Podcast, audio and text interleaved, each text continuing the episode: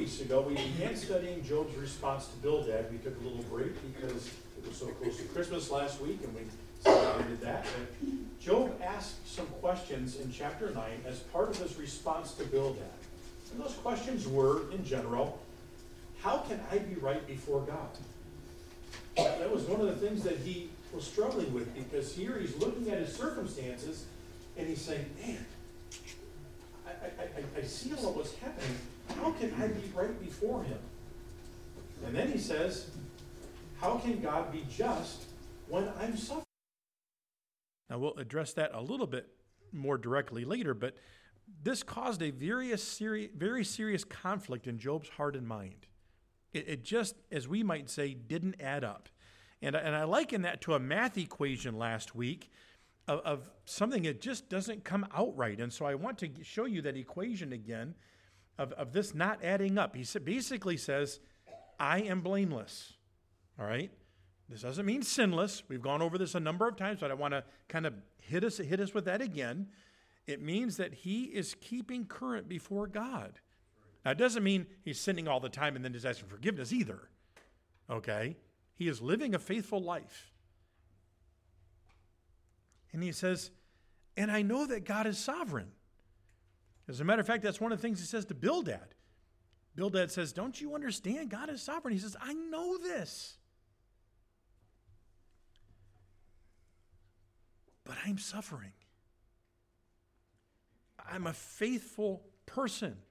I, am I'm a follower of the Lord, but I'm suffering.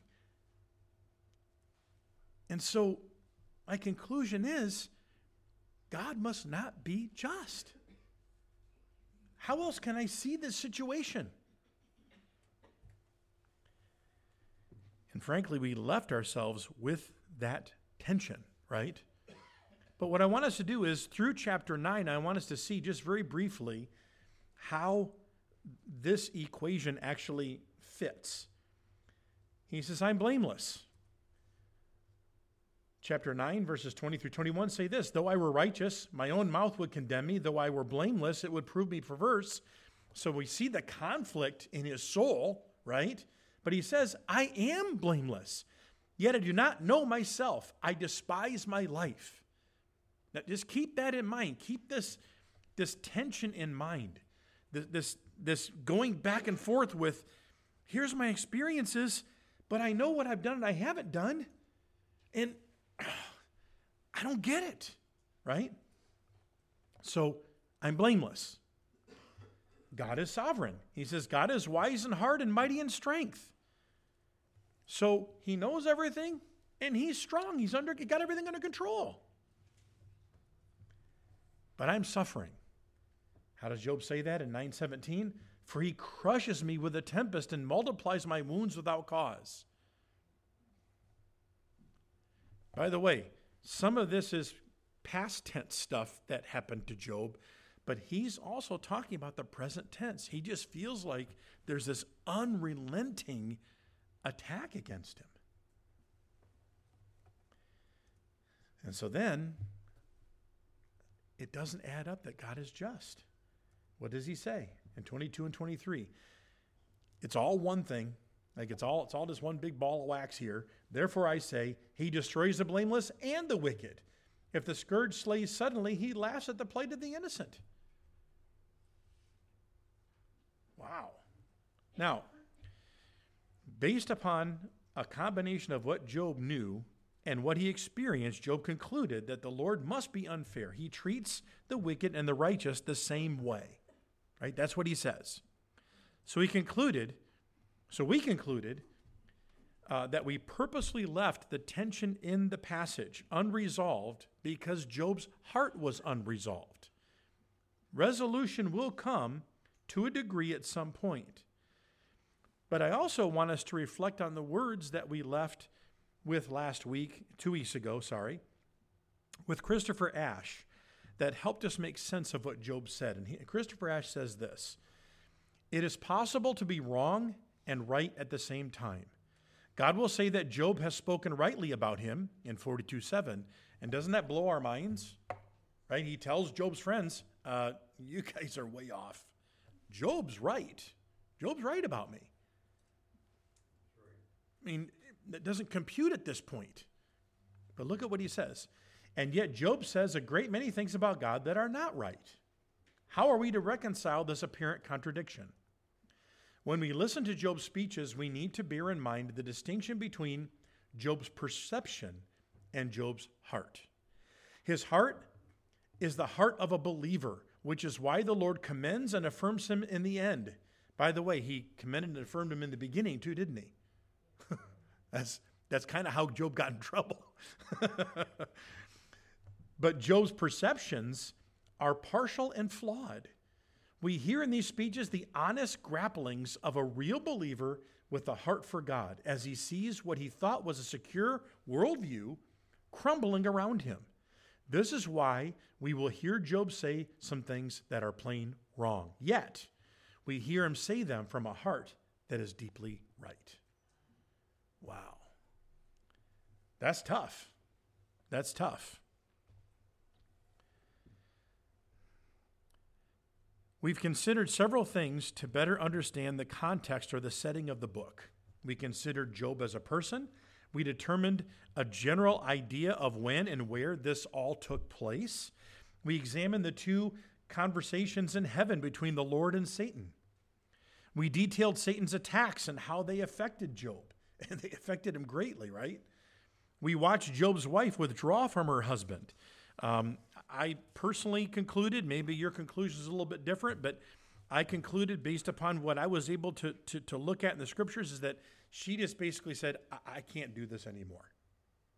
Right? I, I, can't. I'm sorry, Job, but I, I can't do this anymore. She was overwhelmed. We listened to Job's self assessment. He was physically, emotionally, and spiritually exhausted and he continued to experience deep, deep suffering in every way. In other words, that all happened, like I say, past tense. But in present tense, right now, as we're reading this account of him responding to Bildad, nothing's really changed. He's still suffering. We described Job's three friends and determined Job had suffered about two months before his friends came to comfort him. And we identified how poorly Job's friends actually cared for him, regardless of what they intended to do to begin with. And then two weeks ago, we learned that what hurt Job the most, what gnawed at his soul, was a sense that God was displeased with him. Now, this might be a good time to insert a few important considerations about Job's conversations with his friends. Now, folks, I, I need you to be a little patient here. Let me just explain something very briefly. When we're beginning a book, you have to look at the background and you have to look at the context and you have to look at, at what's taking place. And this is an ancient book. And in some ways, there's, there's some things that we have to try to figure out without connections to other things. So there's only so much we can do at a time, or it might be just two weeks of me saying, and here's the background of the book, and here's the back, without looking at the scriptures, right? But this is a certain point in time where I feel like I need to insert a few more things to kind of just get us a little bit deeper into this context so we don't miss some of the things that we're to draw from the text. All right? So it's going to take a couple minutes, but I hope I hope that it's it means something to you. So here's here's a few things that we need to consider. First, the timing. My sermons cover over the course of weeks a conversation that happened at most a few hours in real time. Now, I actually took the time to take a couple of the chapters and look at how long they would have been read. And I have a Bible program on my phone that tells me how long, let's just say, for example, chapter 16 takes to read. Well, reading, speaking, same idea. And I even padded that a little bit.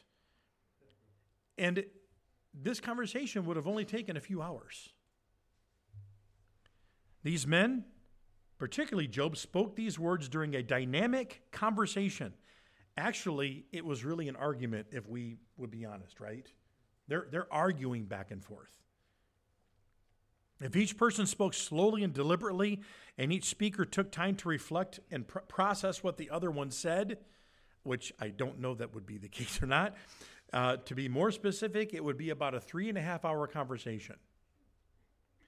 But the conversation was probably much more fast paced and highly charged than that.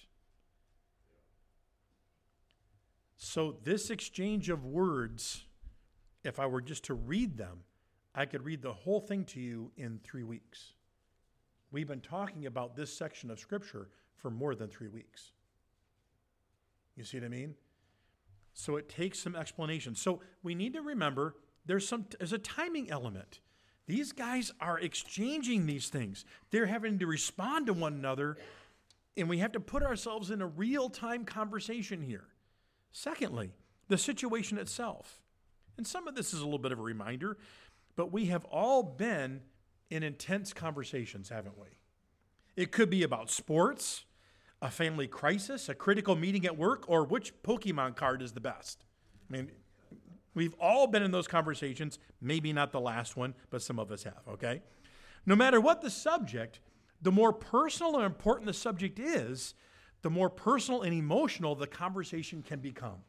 Isn't that right? If you don't care about something, it's not going to get heated unless you're just kind of, I guess, being a jerk. You know what I mean? right? You're just going to, you know, talk about it and okay, fine. But if, if you have some stock in it, if there's some personal things that are attached to a subject, or if it's if it's emotional, then you know if it's important to you, then then the personal emotional is going to be heightened. We cannot get any more personal or important than what Job is discussing with his friends. In the middle of Job's personal chaos, he is responding to poor theology, bad advice, and even accusations against his character. And he's also reacting to the depths of his sorrow and pain. So, this kind of accentuates what Brother Ash was telling us in that it's a real time conversation where these things are going back and forth and they're responding to one another, but it's also where Job is at. And as we go through the book, we can almost like forget about this. He's still sitting in a pile of ashes. His skin is still literally peeling off of his body. He has a burning fever that he says is just lighting up his bones. And his friends are like, you know, you're a really bad sinner. right? Even his servants are like, eh. And their theology says, You've done something wrong. You got to get something right here, brother. And then, third, understanding. If you have witnessed an argument, what would it take to really understand what it was all about? You would have to know the characters involved, the subject matter, and even the background and then consider what is being said, right? Because, you know, let's just say that we've got a family dynamic going on and um, none of you had this happen, you know, over the holidays, I'm sure, you know, or, or will have it happen. It's, it's not going to happen. But, but let's just say that there's a little conflict that comes up and, and you know, cousin so-and-so says something to aunt or uncle so-and-so, right? And you, as an outside observer, that little phrase might not mean anything. But when you know the background, it's like, ooh, that was kind of a zing, right? And now I understand why they responded back the way they did, and so on. You see where I'm going? So we need to understand this. Our particular interest right now is understanding Job's situation and why he might be saying what he's saying. In chapters 9 and 10, Job is trying to figure out what is happening. In other words, 10 is part of this process. So, this is another whole layer, these things that I just mentioned, of context that we need to consider. To tell you that well in advance might not have had the same impact as telling you now, because we can take what we've already learned, what Eliphaz said, what Bildad said, and how Job responded to them, and kind of, okay, yeah, yeah, this is happening in real time. This is a real conversation. These are real people. There's a lot of wrestling going on here. And then as we take this down through the next several stages, I think it can help us. So that's kind of where we're at.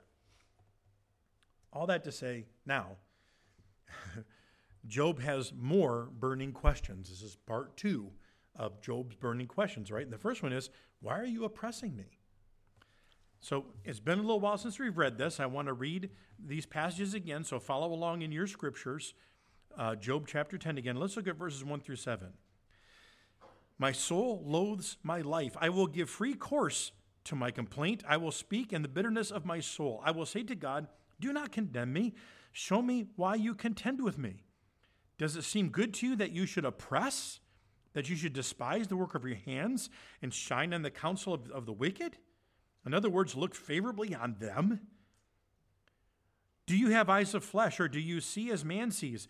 Are your days like the days of a mortal man? Are your years like the days of a mighty man, that you should seek for my iniquity and search out my sin, although you know that I am not wicked, and there is no one who can deliver from your hand?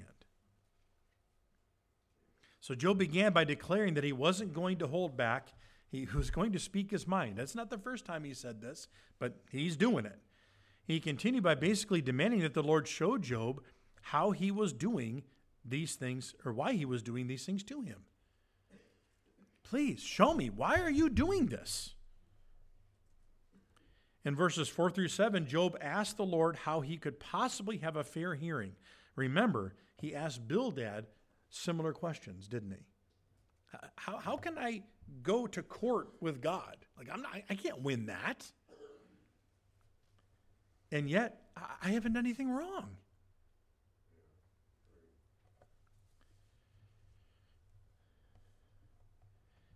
His questions then draw a comparison between God and mere man, right? He has several times where he's comparing God to man. Are you like this? And in verses six, six, and 7, Job brings up the subject of sin. Job feels as if God is investigating him, trying to find sin in his life and build a case against him. In verse 7, Job flat out states, You know that I am not wicked. Now, this is a negative way of saying what either Job has said or what others have said about Job many times up to this point. And I want us to see this. I, I, I want to solidify in our minds because we can easily slip into the same attitude that his friends have, which is, eh, about you, Job, right? but look at, look at what the scriptures say. Job 1 1. There was a man in the land of Uz whose name was Job, and that man was blameless and upright and one who feared God and shunned evil. Job 1 8. The Lord said to Satan, Have you considered my servant Job? There is none like him on the earth, a blameless and upright man, one who fears God and shuns evil. Job 122. In all of this, Job did not sin or charge God with wrong. In all of what? And all that he was experiencing. Job 2 3. Then the Lord said to Satan, Have you considered my servant Job, that there is none like him on the earth, a blameless and upright man, one who fears God and shuns evil, and still he holds fast to his integrity, although you incited me against him to destroy him without cause. Oh, oh, wait a minute. Job has said the same thing. I'm experiencing this without cause. God's already said that. You see where we're going? You can be right, but you can still be wrong. Job 2 10, the latter part of it. In all this, Job did not sin with his lips. And then we see in 6 verses 29 and 30 Yield now, let there be no injustice. Yes, concede. He's talking to his friends. My righteousness still stands. Is there injustice on my tongue? Cannot my taste discern the unsavory? In other words, can I not understand what sin is? I know what it means to sin. I'm not in denial. I haven't sinned. So he challenges his friends back. And then, again, a couple weeks ago, we looked at chapter 9, verses 20 and 21. Though I were righteous, my own mouth would condemn me. Though I were blameless, it would prove me perverse. I am blameless, yet I do not know myself. I despise my life. Right? I mean, I, I, the word despise there, the, the word despise usually means consider nothing. Right? I look at my life, it's like, it's worthless. That's pretty much what he's saying. I, I am so messed up here because I know I haven't done anything wrong, but yet, how can I say that when I'm experiencing what I'm experiencing? the tension is just awful. At first glance, we might wonder how Job was able to go unpunished, let alone survive being so forward with the Lord. But we need to continue to apply what we talked about earlier. Job has experienced targeted, supernatural, devastating attacks on both his possessions and his person. This he understands. There's no confusion about that. He sees, he experiences what he's going through. And he knows that it didn't just happen. The attacks have wiped him out financially, relationally, socially, emotionally, physically, and spiritually. Not going to go through all those again, but is there anything we haven't covered there? His life is just wiped out. That's why he can say here, I despise my life. He has been told nothing before, during, or after. Therefore, he has no idea why all of this has befallen him. He doesn't know why he's experiencing this. His wife has, has withdrawn from him. The comfort of his friends have nearly drove him insane.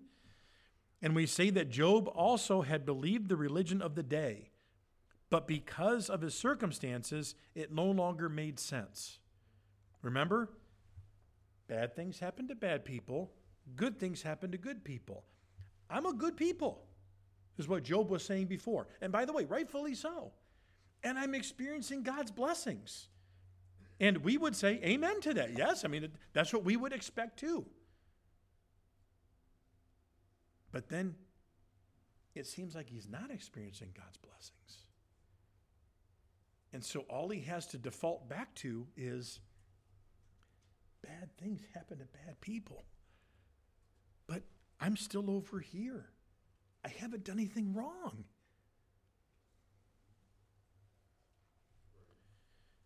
Job was completely convinced that God was all powerful, all knowing, and exercised control over all things. So the vast amount of Job's theology was still correct. And within this, what I would label as a refining blender, right? This trial that just chewed him up. Job could see no other possibility than that God himself was doing this to him. And, and in one sense, he's correct. God allowed this to happen. So, the next burning question that Job has is why do you want to destroy your creation? That's pretty stark, but again, how do we argue with that question? With what he's experiencing, we can understand why he would ask it. So let me read for you verses 8 through 17, just to again bring this to our minds. Your hands have made me and fashioned me in intricate unity, yet you would destroy me. Remember, I pray that you have made me like clay, and will you turn me to, into dust again? What he's basically saying is, look, I, am no Superman, right? I, you've, you've made me, uh, I, I'm finite, I'm weak. Did you not pour me out like milk and curdle me like cheese, clothe me with skin and flesh, and knit me together with bones and sinews. You have granted me life and favor, and you, your care has preserved my spirit. These things you have hidden in your heart. I know that this was with you. If I sin, then you mark me and will not acquit me of my iniquity. If I am wicked, woe to me. Even if I am righteous, I cannot lift up my head. I am full of disgrace. See my misery. If my head is exalted, you hunt me like a fierce lion, and again you show yourself awesome against me. You renew your witness against me and increase your indignation toward me. Changes and war are ever with me. Again, it, it, it pulls at our emotions, doesn't it? Um, I am not going to say that Job is calling God a bully. That could be the case. Um, I don't want to go that far.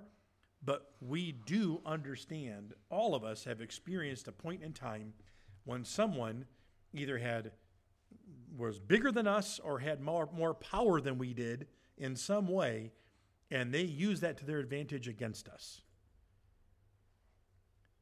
So now, think about Job knowing full well who God is, attributing creation to him, attributing his own creation to God.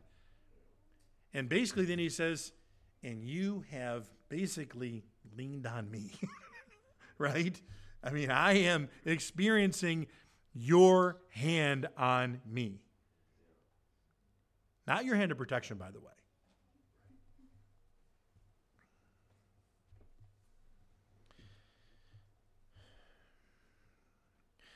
Given Job's condition, this is comparable to someone going through a trial and asking God, What are you doing to me? Right? Now, his is more extreme, and he's saying, Why are you trying to destroy me? In verses 8 and 9, Job says that God created him, but he is now uh, out to destroy Job. He describes in 9 and 10 how the Lord in his words made and fashioned him. He uses poetic language, and you can follow along in that and he basically describes how God formed him from conception and then put flesh and skin on him and then put bones and over the bones and joints. So he goes into great detail of how God put him together. Most of the book to this point is about God's testing of Job and his response to God's testing. We are now in the longest section of the book where Job interacts with his friends, right? That's where we're at. And in verses 12 and 13, we are given a rare and brief glimpse into Job's relationship with the Lord. Folks, I love this passage. This is this is that just long draw of cool water in the middle of all of this, all right? In verses 12 and 13, we'll, we'll show you the scripture in a minute, but you can read it right there in your text. And uh, in all of this, Job acknowledges God's favor in his life. This might sound like the fringe benefits that come with having a friend who's popular has money or influence, but Job's words have much more depth. The word is one that we have considered before. It's the Hebrew word hesed, or loving kindness. Job is declaring that God has created him and has been very gracious to him. The last phrase in verse 12 is just as rich. The word care means oversight or custody, and preserve means to put a hedge around him or to protect him. This is the exactly what Satan said that God was doing for Job to gain his loyalty. So let's put this together. We have the first we have the New King James says in 1012, you have granted me life and favor and your care has preserved my spirit.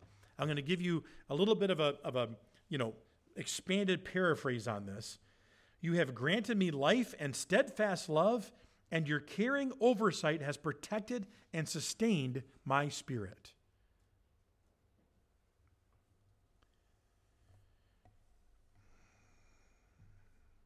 Job asks in the beginning of this section, Will you destroy me? Will you turn me back to dust? So we see the intense struggle that is going on in Job's heart and mind. Because in the middle of all that, he also says, You've been very gracious to me. You've shown your care to me. I've experienced it.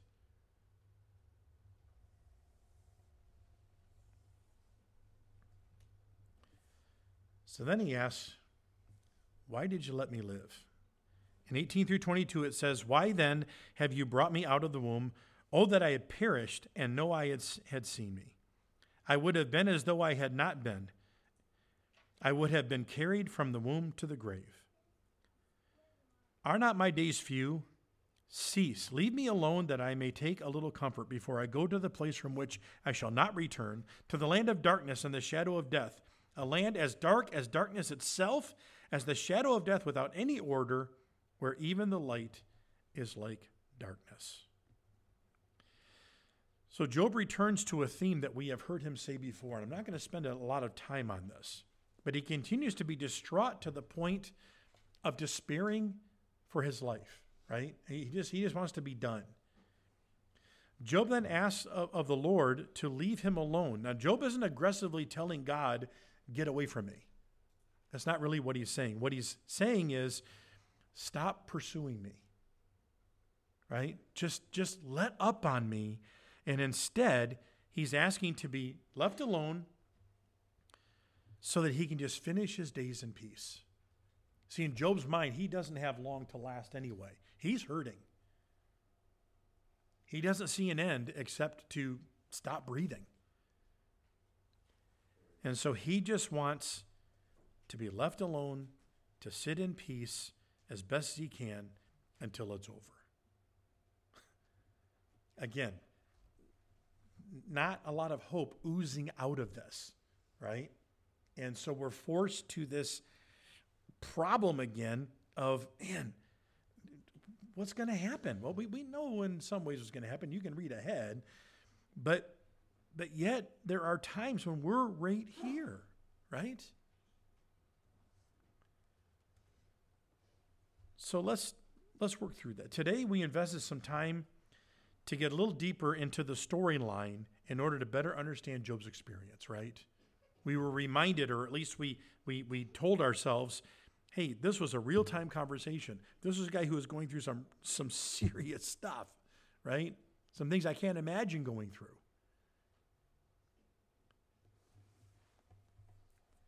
He was confused. He was struggling with, with not necessarily who he believed in, but how that God operated, and all those different things. But there are some important things to understand about Job and to apply to our own lives. Chapter 10 further shows that Job is a righteous man, but a righteous man in a very desperate situation. What Job believed about God wasn't complete. Not that Job lacked faith. We, we, know that, we know that he believed. And it's not that Job lacked faithfulness. We know that he was blameless. But what is one of the main purposes of trials? What's one of the main reasons why God brings us through these things? It's to refine our faith. Job's is a story of extreme conditions. He went through an extreme trial, and what we are witnessing now is the raw and honest struggle that is part of God's refining process. Without the Lord allowing these trials to come into Job's life, he would have never grown closer to the Lord. You think about that for a minute. You say, wait a minute, man, Job, he, he, was, he was an upright guy. God said it himself. It doesn't mean that God was done with him, it doesn't mean that he had arrived. So even when we think of the scriptures referring back to the patience of Job and, and, and man, what an amazingly spiritual guy he was, how could he have gone through all of that? There were still some things about the Lord that he needed to know. In some ways, folks, that's actually refreshing. Because even though Job's perspective is stop punching me, stop destroying me, stop crushing me. God is saying, no, I still love you. You've got something to learn through this.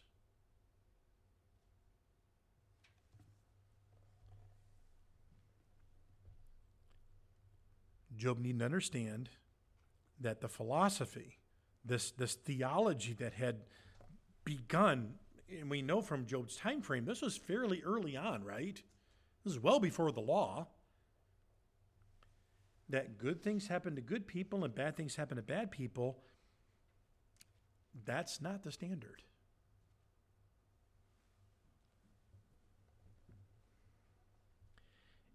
And I want you to see a little more of who I am.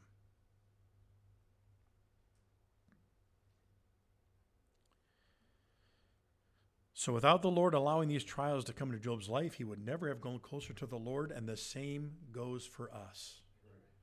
The same goes for us, folks. Again, I've said it probably a thousand times in my lifetime. It doesn't mean that we look at life and say, oh, hey, put me through a really, really big trial today, Lord. You know what I mean? That's not it's, it's not like we're getting on a ride at Cedar Point. I can't wait. You know what I mean? It's not like it's not like Christmas morning. Ooh, what do I get to open up today? That's, that's not. No. But when it comes, when it comes and we understand what it is, which we do need to do, Job's still working through that. There's a purpose behind it, and we need to understand that fact. So, again, we're talking about an extreme case for Job because an extreme case makes for an extreme lesson, right? But haven't we all responded during times of God's testing in similar ways that Job has? We all have. We cannot lose sight of the correct things that Job was still clinging to, even when his circumstances made absolutely no sense to him. He basically acknowledged God is in control. He said that multiple times. He agreed with his friends. But he also said, God has a gracious love for me, and God ultimately protects me. One aspect of that protection is the ultimate promise of eternity with Him. Keep that in mind, not only as we go through our study, but keep that in mind in life. No matter what trial we go through, there is always that end, which is actually the beginning. The beginning of our fulfilled eternity with our Savior. That's, that's the worst thing that can happen to us. The very worst is that we're with the Lord. And oh, by the way, in that process, even of our life leaving us, meaning physical life, we can please God even through that.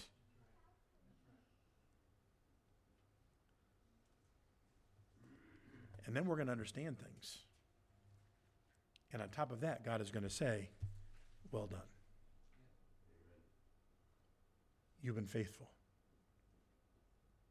Remember what Jesus did when he was talking about the talents, or the, and we think of those as you know abilities sometimes. No, um, amounts of money that, that he gave, an investment that the master gave to servants. Regardless of what the amount of the investment was, there was a proportionate faithfulness to increase that investment, right? And to those servants, he said, Well done, enter into your master's rest. You have been faithful in a few things. And I'm paraphrasing, I'm going to give you blessings beyond measure.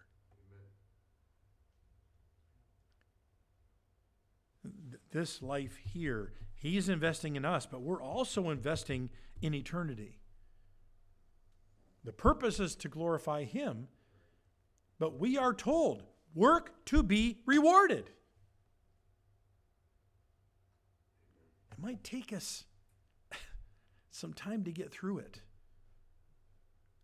And Job didn't have the privilege of James telling him, just ask, just ask, you know, for wisdom, and God will show you. right? he's asking. I'm not sure if he's asking complete wisdom right now, but he's reeling. So, folks, here's the, here's the point even when we are just going through that blender that I described, that blender of life sometimes, where we have no idea which way is up, what's going on, it's a mess. And we know that it's not something that we have done or that is being done to us because we've offended God. Then we don't just ride it out we can engage our hearts and minds and we can be faithful and we can seek to learn because God has something in store for us. We're working on this through Job. It takes some time. And what I've told you is this we're not going to pull vault over this stuff. So it's still kind of messy. But I'm just going to tell you there's some good stuff coming. Leave, leave you some breadcrumbs, right? Follow. leave you some hope here. But even in Job's words today, there's still that hope. You're a gracious God, and you have cared for me. Let's pray.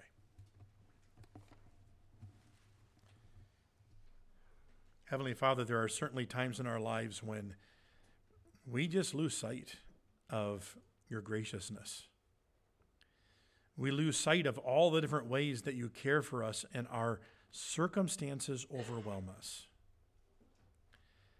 I don't know exactly where Job is here in that spectrum. He has not abandoned you, but he sure is struggling. And as we relate to this, Lord, I pray that we will learn along with Job. But the lesson, first and foremost, today is we might have a lot of questions. But Job didn't question your grace and he didn't question your care. He knew that you loved him, regardless of all the things that he said and all the confusion and all the frustration. That came through. Heavenly Father, may we respond to you in the same way, being assured of your love and of your grace and of your deep concern. And then move forward in obedience and faith as a result, regardless of our circumstances. In Christ's name, amen.